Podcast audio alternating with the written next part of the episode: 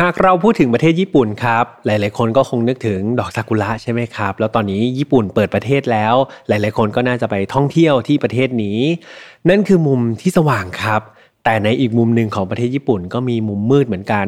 หากเราพูดถึงเรื่องของการฆ่าตัวตายครับ ประเทศญี่ปุ่นนี้เป็นประเทศแรก ๆ เลยนะครับ เป็นอันดับต้น ๆ เลยที่มีอัตราการฆ่าตัวตายสูงมาก ๆ และเรื่องราวของการฆ่าตัวตายนี้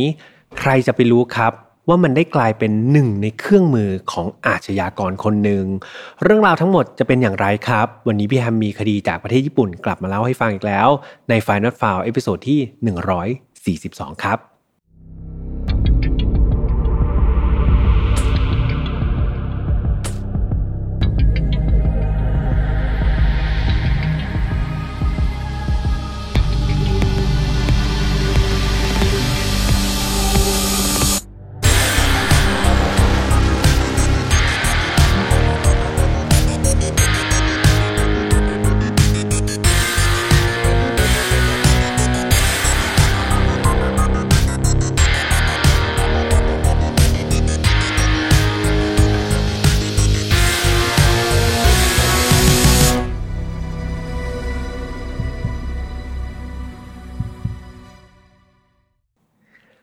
สวัสดีครับ ยินดีต้อนรับเข้าสู่ Final File Podcast ครับ วันนี้คุณอยู่กับผมแฮมทัชพลเช่นเคยนะครับ เรามากันใน episode ที่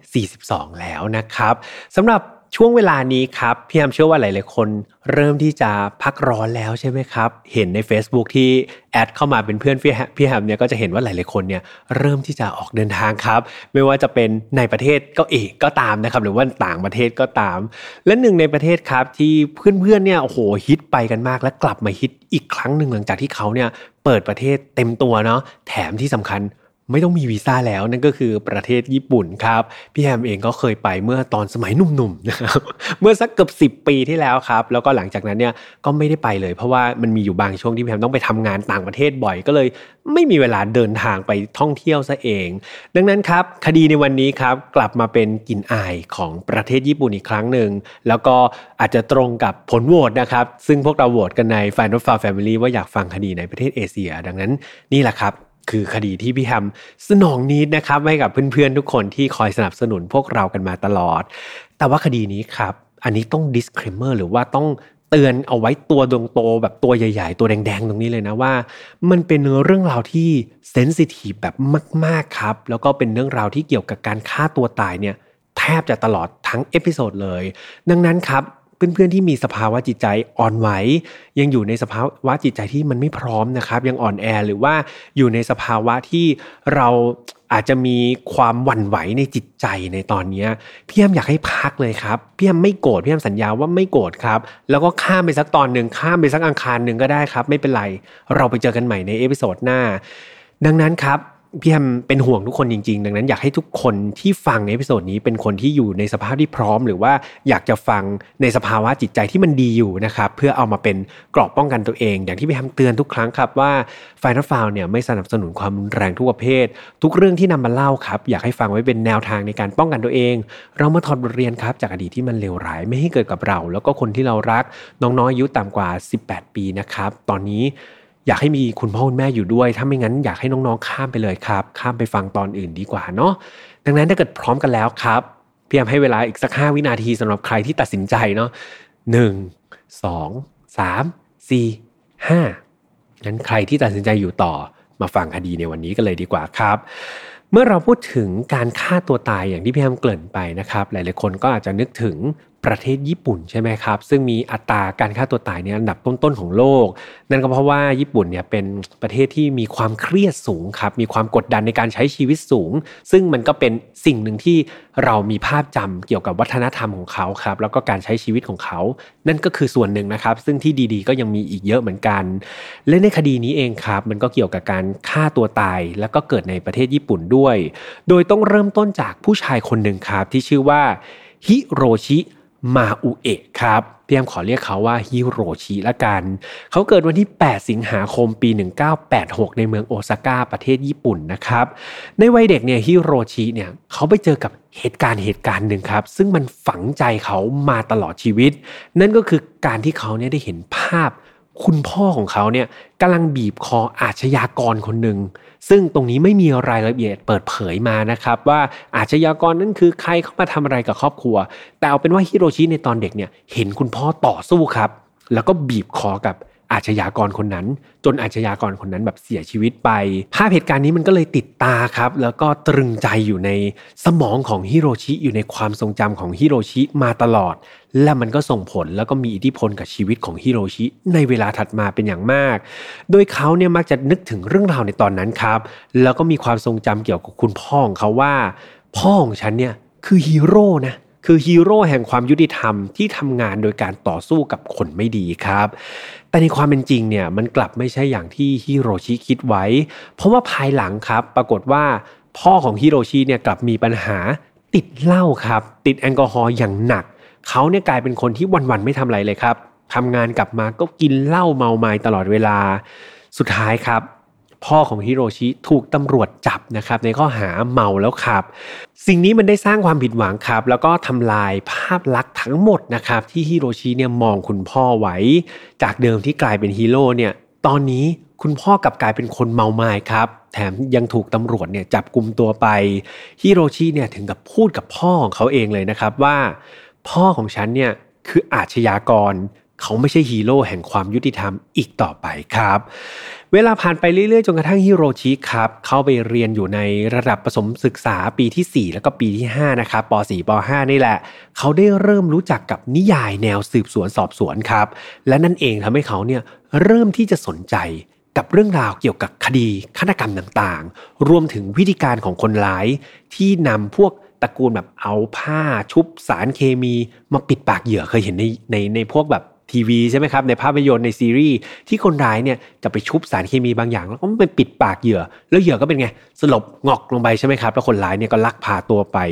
ฮิโรชินี่ชอบครับชอบ procedure หรือว่าชอบวิธีการแบบนี้แบบมาก ๆเลยนะ แบบพอเวลาเขาอ่านนิยายเนี่ยถ้าเป็นนิยายแล้วคนร้ายเนี่ยมีการเอาผ้าไปปิดปากคนเพื่อให้คนสลบแล้วพาตาพาตัวไปเนี่ยโอ้ฮิโรชิชอบสุดๆครับเขาหลงไหลในเรื่องราวแบบนี้อย่างถอนตัวไม่ขึ้น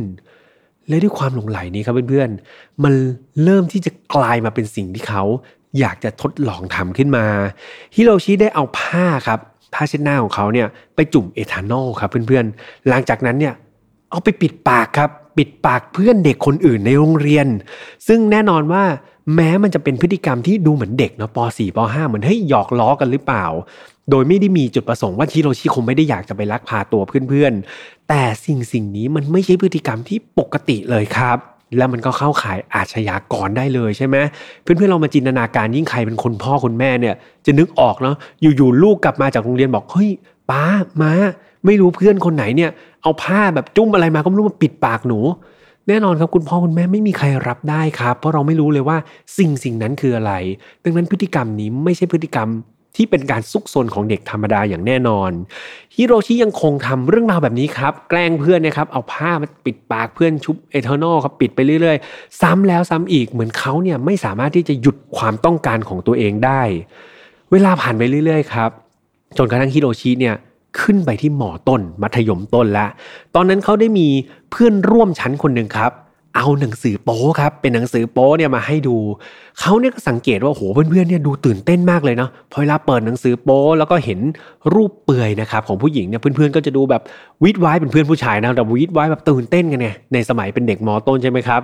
อย่างไรก็ตามเนี่ยฮิโรชิกลับไม่ได้รู้สึกว่าเขาเนี่ยรู้สึกเหมือนเพื่อนๆครับเขากลับรู้สึกต่อสิ่งนั้นแตกต่างออกไป ตัวฮิโรชิเนี่ยเขาเริ่มรู้ตัวแล้วนะว่าเขาเนี่ยมีอารมณ์ทางเพศเนี่ยแตกต่างจากคนอื่นๆ เพราะสิ่งที่ทำให้เขามีอารมณ์ทางเพศอย่างรุนแรงเนี่ยมันไม่ใช่รูปโป๊เปื่อยในหนังสือโป๊ครับ แต่มันกลับกลายเป็นถุงเท้าสีขาวครับเพื่อนๆฮิโรชิเนี่ยจะมีแรงกระตุ้นอย่างรุนแรงเลยนะทางเพศ เมื่อเขาเห็นถุงเท้าสีขาว เหตุการณ์เนี่ยเหตุการณ์ที่ทำให้เขารู้ว่าเขามีรสนิยมทางเพศแบบนี้ก็คือ ตอนที่เขาเรียนอยู่มอต้นนี่แหละครับเพื่อนๆตอนนั้นเนี่ย มันมีนักศึกษาผู้หญิงคนหนึ่งนะครับ เข้ามาเป็นเหมือนคุณครูผู้ช่วยเหมือนเป็นแบบผู้ช่วยครูเพราะว่าเป็นนักศึกษาฝึกงานใช่ไหมครับ ก็มาเป็นคุณครูช่วยสอน ปรากฏว่านักศึกษาคนนี้ครับเขาสวมถุงเท้าสีขาวนะครับ แล้วฮิโรชิเนี่ยก็จ้องมองนะ จ้องมองถุงเท้าสีขาวของนักศึกษาคนนั้น แล้วเขารู้สึกเขามีอารมณ์ทางเพศแบบพุ่งพ่านมากๆครับเขารู้สึกแบบโอ้โหเขามีความต้องการทางเพศสูงมากๆ หลังจากที่มองถุงเท้าสีขาว ดังนั้นเองครับเขารู้เลยว่านี่แหละคือรสนิยมทางเพศของเขา ไม่ใช่การไม่จาเป็นต้องเห็นผู้หญิงโป๊เปลือยครับแค่เห็นผู้หญิงใส่ถุงเท้าสีขาวเนี่ยเขาก็มีอารมณ์มากแล้ว หลังจากนั้นครับเขาก็ทำการเป็นไง ตอบสนองอารมณ์ทางเพศของเขา โดยการเดินไปตามสถานที่ต่างๆครับห้างสรรพสินค้าร้านสะดวกซื้อสวนสาธารณะ เขาเดินไปเพื่อ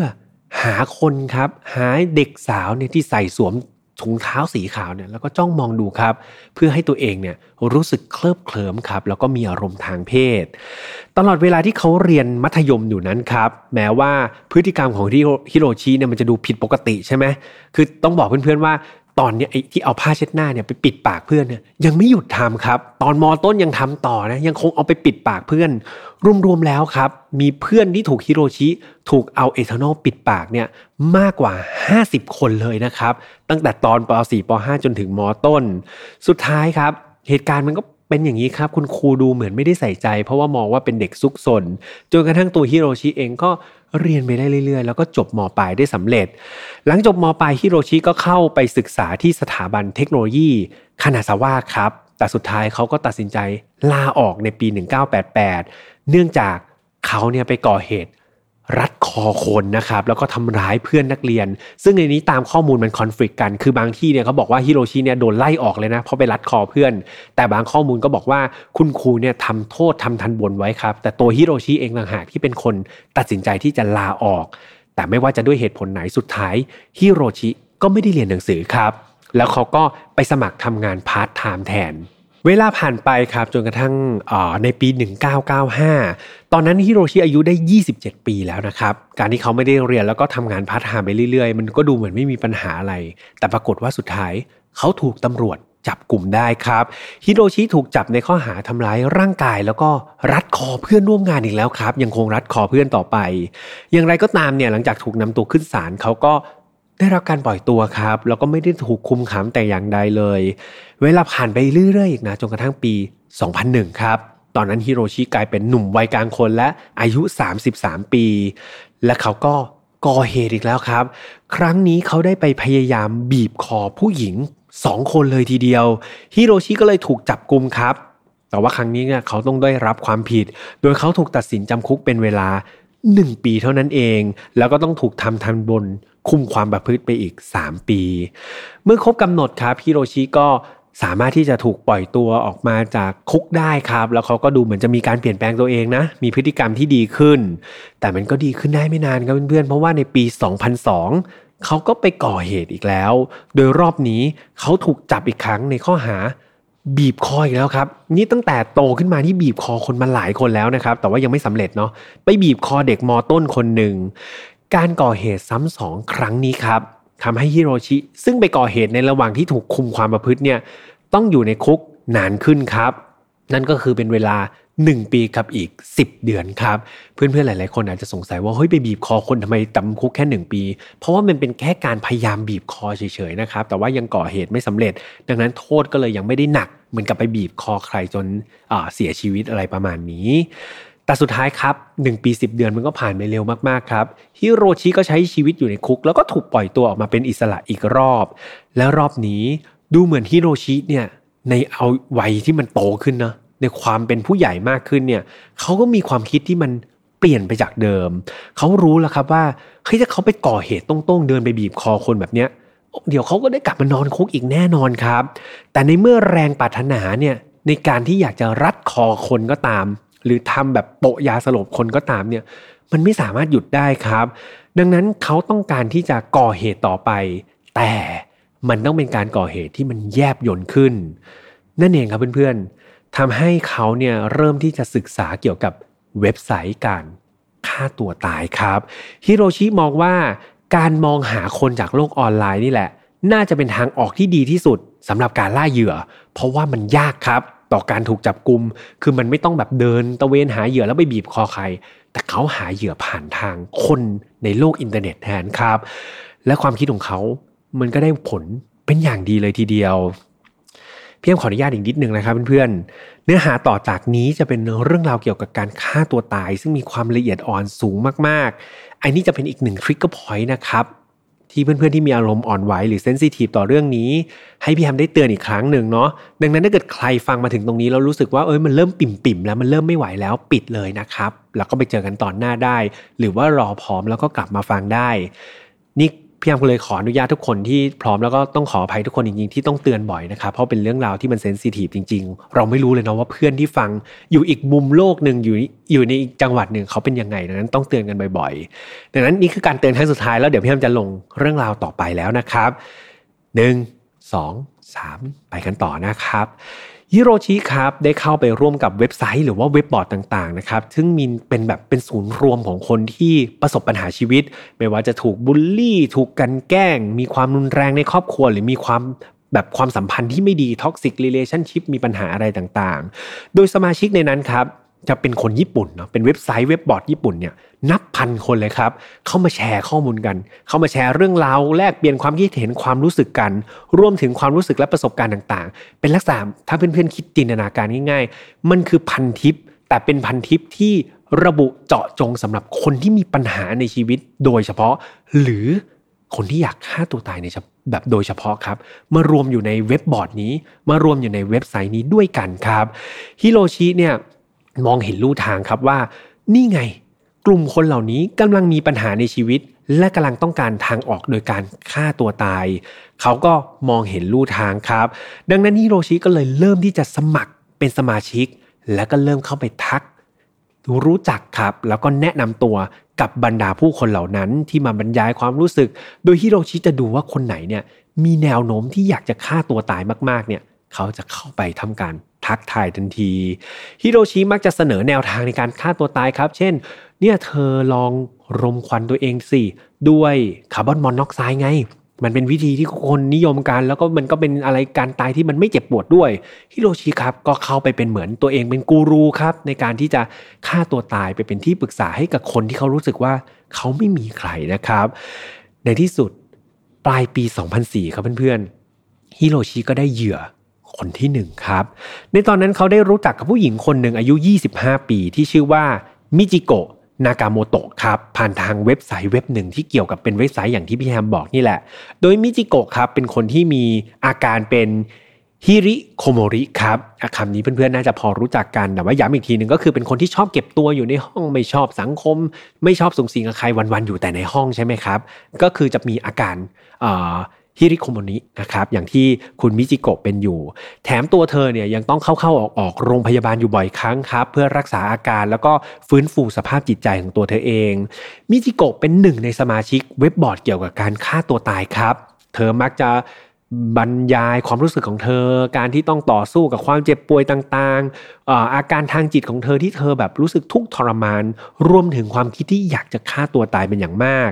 สิ่งนี้ทำให้ฮิโรชิเนี่ยเขาไปอ่านแล้วสะดุดตาครับ สะดุดตาของข้อความของมิจิโกะก่อนที่จะส่งอีเมลไปหาเธอ เพื่อชวนให้มิจิโกะมาฆ่าตัวตายร่วมกันครับ คือฮิโรชิเนี่ยเขาบอกว่าเขาอยากฆ่าตัวตายเหมือนกันจะฆ่าตัวตายคนเดียวไปทำไมมา ฆ่าตัวตายพร้อมกันดีกว่า นี่คือสิ่งที่ฮิโรชิใช้ชักชวน พวกเขามีการแลกเปลี่ยนอีเมลครับ โต้ตอบกันราวๆ 20 ครั้ง ในที่สุดมิจิโกะก็ตกลงที่จะออกไปพบกับฮิโรชิ โดยวันที่นัดหมายก็คือวันที่ 19 กุมภาพันธ์ครับ ตอนนั้นฮิโรชิได้ไปเช่ารถคันหนึ่งนะครับ พร้อมกับเตรียมพวกเทปกาวผ้าก๊อตชุบทินเนอร์ แล้วก็กล้องวีว่ากล้องวิดีโอครับ ติดรถไปด้วย เขาเนี่ยขับรถครับไปรับ มิจิโกะนะครับที่ลานจอดรถแห่งหนึ่ง ก่อนที่จะขับรถไปไปบริเวณแบบเหมือนเป็นภูเขานะครับ ซึ่งมันรกร้างผู้คนแหละ เมื่อเขาไปถึงสถานที่ที่มันเหมาะสมแล้ว แทนที่เขาก็จอดรถครับ แต่แทนที่ฮิโรชิเนี่ยจะทำตามแผนก็คือการรมควันคาร์บอนมอนอกไซด์เข้ามาเนี่ย ปรากฏว่าเขากลับพุ่งเข้าไปครับ จับตัวมิจิโกะแล้วก็รัดเธอครับด้วยเทปกาว ก่อนจะจับเธอบังคับ โยนไปที่เบาะหลังรถฮิโรชิได้นำผ้าก๊อตครับชุบทินเนอร์นะที่เขาเตรียมไว้ทำการปิดปากครับปิดปากมิจิโกะจนกระทั่งเธอเนี่ยสูดดมเข้าไปมากๆ เธอก็หมดสติไป สิ่งที่ทำหลาย ๆ คนอาจจะคิดว่าโอ้โหสงสัยตัวฮิโรชิก็น่าจะสังหารมิจิโกะใช่ไหมครับ แต่ไม่ใช่ครับ สิ่งที่ฮิโรชิทำคือการเฝ้ารอครับเขาเฝ้ารอให้มิจิโกะเนี่ยฟื้นขึ้นมาอีกครั้งหนึ่งพอฟื้นเสร็จแล้วทำยังไง ฟื้นเสร็จแล้วก็เอาผ้าครับ ชุบทินเนอร์ ปิดปาก ให้เธอสลบอีกครั้ง เธอก็สลบไปพอสลบฟื้นฮิโรชิก็เนี่ยครับทำปิดปากซ้ำไปซ้ำมาทำอย่างนี้ไปเรื่อยๆครับ เหมือนฮิโรชิต้องการที่จะเสพความผิดปกติทางจิตของเขาพี่ต้องใช้คำนี้นะครับในการชอบที่จะเห็นคนเนี่ยถูกโปะยาสลบซ้ำแล้วซ้ำอีกครับ ซึ่งมิจิโกะคือเหยื่อครับ ที่ต้องถูกโปะยาสลบซ้ำแล้วซ้ำอีกจนกระทั่งฮิโรชิเนี่ยพอใจ พอพอใจแล้วสุดท้ายเขาก็ลงมือบีบคอเธอครับ สังหารเธออย่างโหดเหี้ยม สิ่งที่ฮิโรชิชื่นชอบมากๆเลยก็คือใบหน้าครับ ใบหน้าของมิจิโกะตอนที่กำลังต่อสู้ ตอนที่กำลังดิ้นรนกับช่วงเวลาสุดท้ายของชีวิต ก่อนที่เธอจะหมดลมหายใจไป ตอนนั้นเขารู้สึกตื่นเต้นครับ เขารู้สึกมีความสุขมีความแบบอารมณ์ทางเพศแบบแบบรุนแรงมากๆครับ ตอนที่เขาได้เห็นเหยื่อเนี่ยถูกรัดคอ แล้วก็กำลังจะหายใจไม่ออก หลังจากสังหารมิจิโกะได้สำเร็จครับ เขาก็ได้นำศพของเธอเนี่ยไปฝังไว้บริเวณริมแม่น้ำแห่งหนึ่ง ก่อนที่จะถ่ายวิดีโอนะครับ ร่างของเธอไว้แล้วก็ขับรถกลับบ้านไป เมื่อเหยื่อรายแรกเนี่ยมันสามารถที่จะสำเร็จลุล่วงไปได้ด้วยด้วยดีใช่ไหมครับฮิโรชิก็เป็นไงย่ามใจสิครับแบบโอ้ ทำมาต้องสามทีโดนตำรวจจับหมดเลย ใช้วิธีนี้ไม่มีแม้แต่ใครสงสัยเลยสักคนเดียวครับ เขาก็เลยลงมือตามหาเหยื่อรายต่อไป เขากลับไปใช้วิธีเดิมครับ แล้วก็ได้พบเหยื่อรายใหม่ อีกครั้งในเวลารวดเร็ว รอบนี้เป็นเด็กผู้ชายกับเพื่อนๆอายุแค่ 14 ปี แต่เนื่องจากอายุ 14 ปีครับก็เลยไม่มีการเปิดเผยข้อมูลออกมาว่า เด็กผู้ชายคนนี้มีชื่อว่าอะไร เด็กชายคนดังกล่าวครับ ได้โพสต์ ข้อความของตัวเองลงในเว็บไซต์ฆ่าตัวตายเหมือนกัน เขาบอกว่าตอนเนี้ยเขาหนีออกมาจากบ้านแล้วนะ แล้วเขาก็รู้สึกว่าไม่อยากจะอยู่บนโลกใบนี้อีกแล้ว ฮิโรชิก็ไปพบข้อความนั้นโดยบังเอิญครับ แล้วก็โอ้โห เข้าแก็บเลยเด็กหนีออกจากบ้าน สบายเลยคราวนี้ ก็เลยทำการชักชวนเด็กผู้ชายคนนี้ มาฆ่าตัวตายด้วยกันครับ pattern เดิมเลย โดยเขาบอกว่าเนี่ยเขามีวิธีในการฆ่าตัวตายที่มันไม่เจ็บปวดนะ มานำเสนอให้ สุดท้ายเด็กผู้ชายคนนี้ด้วยความเป็นเด็กอะครับเขาก็หลงกลแล้วก็ยอมมาเจอกับฮิโรชิจนได้ และเช่นเดียวกันกับมิจิโกะครับฮิโรชิทำเหมือนเดิมเลยโปะยาปล่อยให้ฟื้นโปะยาปล่อยให้ฟื้นก่อนที่สุดท้าย เขาก็บีบคอนะครับ แล้วก็จ้องมองวินาทีสุดท้ายของเด็กชายคนดังกล่าว ค่อยๆ หมดลมหายใจไป เพื่อแลกเปลี่ยนกับอารมณ์ทางเพศที่พุกพ่านของเขานั่นเอง หลังจากเด็กชายเสียชีวิตครับฮิโรชิได้เปลื้องผ้าเหยื่อออกหมดเลยนะครับ แล้วก็ปล่อยทิ้งไว้บริเวณนั้นก่อนที่จะขับรถจากไป รอบนี้ดูเหมือนการก่อทำทำเข็นของเขาครับ มันจะยิ่งสร้างความย่ามใจให้กับเขา เพราะว่านอกจากเขาจะสังหารเด็กชายแล้วเนี่ยฮิโรชิครับมีการตรวจสอบว่าเด็กชายคนนี้บ้านอยู่ไหนมีเบอร์โทรศัพท์หรือเปล่าจนกระทั่งไปเจอข้อมูลครับฮิโรชิได้ทำการ โทรไปหาครอบครัวของเด็กชายที่เป็นเหยื่อเขาที่เขาสังหารไปแล้วนะครับ โดยเป็นการขอเรียกค่าไถ่ครับเพื่อนๆ สุดยอดมากๆ เขาขอเรียกค่าไถ่เป็นเงิน 3 ล้านเยนหรือราวๆเจ็ดแสนหกหมื่นห้าพันบาทนะครับ อย่างไรก็ตามเนี่ยครอบครัวเด็กดูไม่ได้แบบไม่ได้ยินยอมครับ ไม่ได้สนใจอะไร สุดท้ายการเรียกค่าไถ่นั้นก็เลยไม่สำเร็จ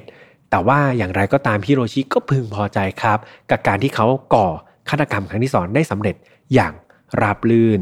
สิ่งนั้นทำให้โรชิเนี่ยได้ใจแล้วก็เตรียมตัวหาเหยื่อรายต่อไป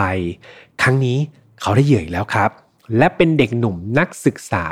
มหาวิทยาลัยผู้ชายอีกแล้วนะครับ อายุ 21 ปี ซึ่งไม่มีการเปิดเผยชื่อเช่นเดียวกัน พี่แอมเลยเรียกว่านักศึกษาแล้วกันนะครับ นักศึกษาคนนี้เดิมทีเนี่ยมีพื้นเพมาจากจังหวัดมิเอะครับ โดยเขาเนี่ยอาศัยอยู่คนเดียวเพื่อเรียนมหาวิทยาลัยในโอซาก้าซึ่งเป็นเมืองเดียวกับฮิโรชิเนาะ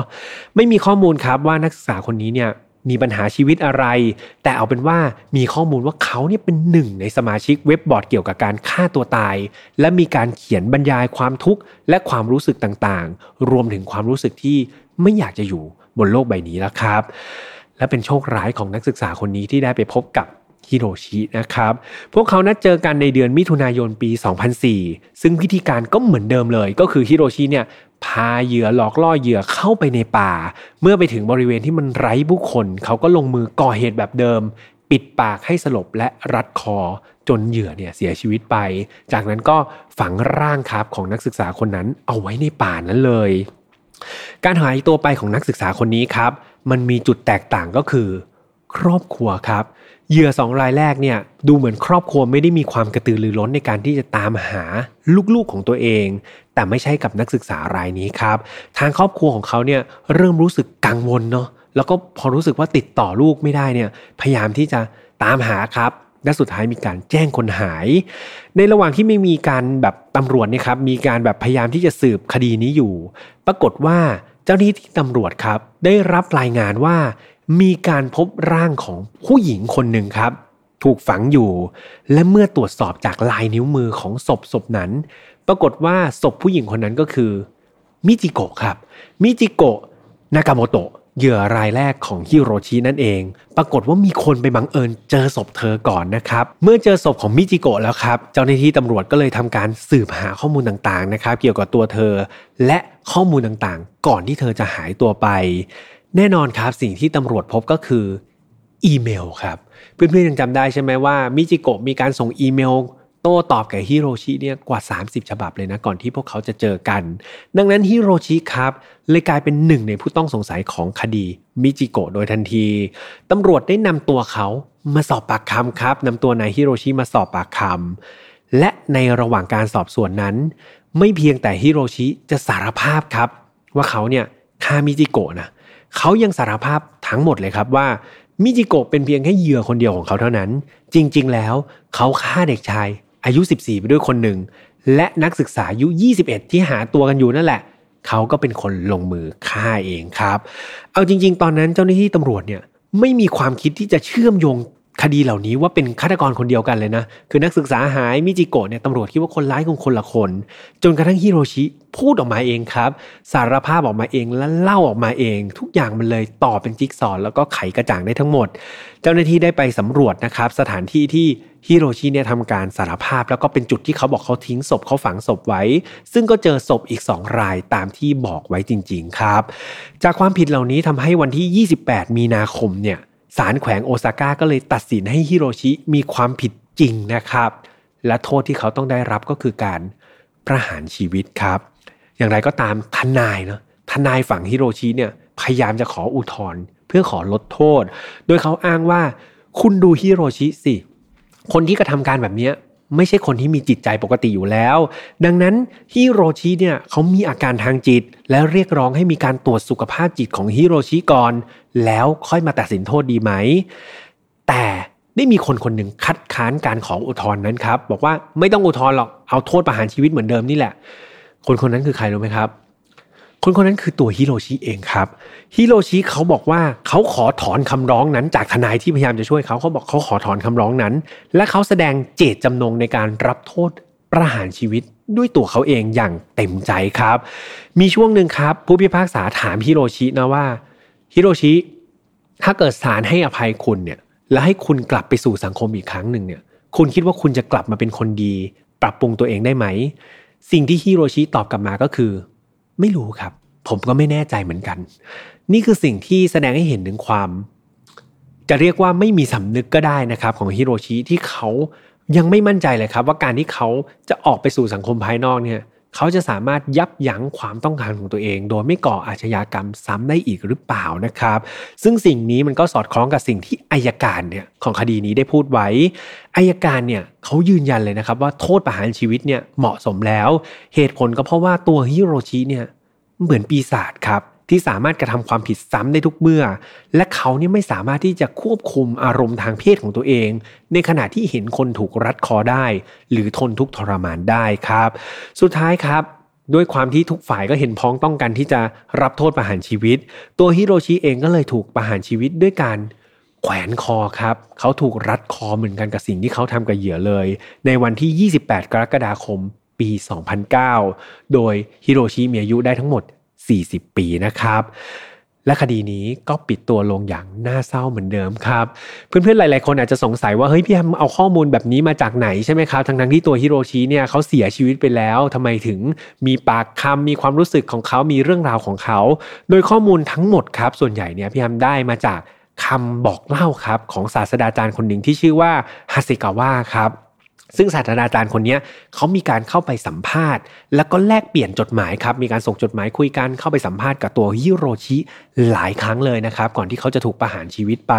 ดังนั้นมันก็เป็น message ที่2แล้วกันครับคือไม่ได้ออกจากปากฮิโรชิโดยตรง แต่ว่าเป็นฮิโรชิบอกกับอาจารย์ฮาเซกาวะแล้วก็อาจารย์ฮาเซกาวะนำมาเผยแพร่ต่อ ซึ่งพี่ฮัมนำข้อมูลของอาจารย์มาแปลนะครับ แล้วก็เรียบเรียงให้กับทุกคนฟังเป็นคดีในวันนี้นั่นเอง อย่างที่เห็นครับว่าคดีนี้มีความละเอียดอ่อนนะครับ หลาย ๆ คนฟังก็อาจจะรู้สึกว่าไม่เห็นจะ เศร้าหรือเปล่าหรือว่าหนูเฉยๆนะ อันนี้ไม่เป็นไรครับ เพราะว่าสภาพจิตใจเราอาจจะแข็งแรงเนาะแต่อย่างที่บอกไปว่า คนฟังไฟนอตฟาวแต่ละคดีบางคดีเป็นแสนคนนะครับ ทุก ๆ ช่องทางก็เป็นเป็นแสนคนเลย ดังนั้น เราไม่รู้เลยครับว่าหนึ่งในแสนนั้นจะมีคนที่เขาเปราะบางอยู่อยู่ในสภาวะอารมณ์ที่กำลังอ่อนไหวอยู่หรือเปล่า อย่างเราเองเนี่ยบางวันเราก็เข้มแข็งใช่ไหมแต่บางช่วงเวลาบางสถานการณ์มันก็ทำให้เราอ่อนแอได้เหมือนกัน ดังนั้นครับ มันเลยเป็นสิ่งสำคัญและพี่ยามจะย้ำเตือนทุกครั้งว่าพี่ยามจะบอกทีมงานเลยว่า ไม่ต้องขึ้นคำเตือนเป็นรูปภาพนะไม่ต้องขึ้นคำเตือนเป็นเท็กซ์ใครไม่ชอบไม่เป็นไรครับ แต่นี่คือจุดยืนพี่ยามพูดมาตลอดว่าพี่ยามต้องเตือน ด้วยตัวพี่ยามเองเหมือนได้พูดเหมือนเล่าให้เพื่อนฟังอะเพราะว่าวันนี้เราไม่รู้เลยว่าเพื่อนเราอารมณ์เป็นยังไง พี่ๆน้องๆ เราอารมณ์เป็นยังไง ก่อนเล่าให้เขาฟังถามเขาอีกสักครั้งหนึ่งครับ ด้วยความรักและความเป็นห่วงครับ อย่างน้อยๆ ให้เรื่องราวที่เล่าเข้าไปเนี่ย มัน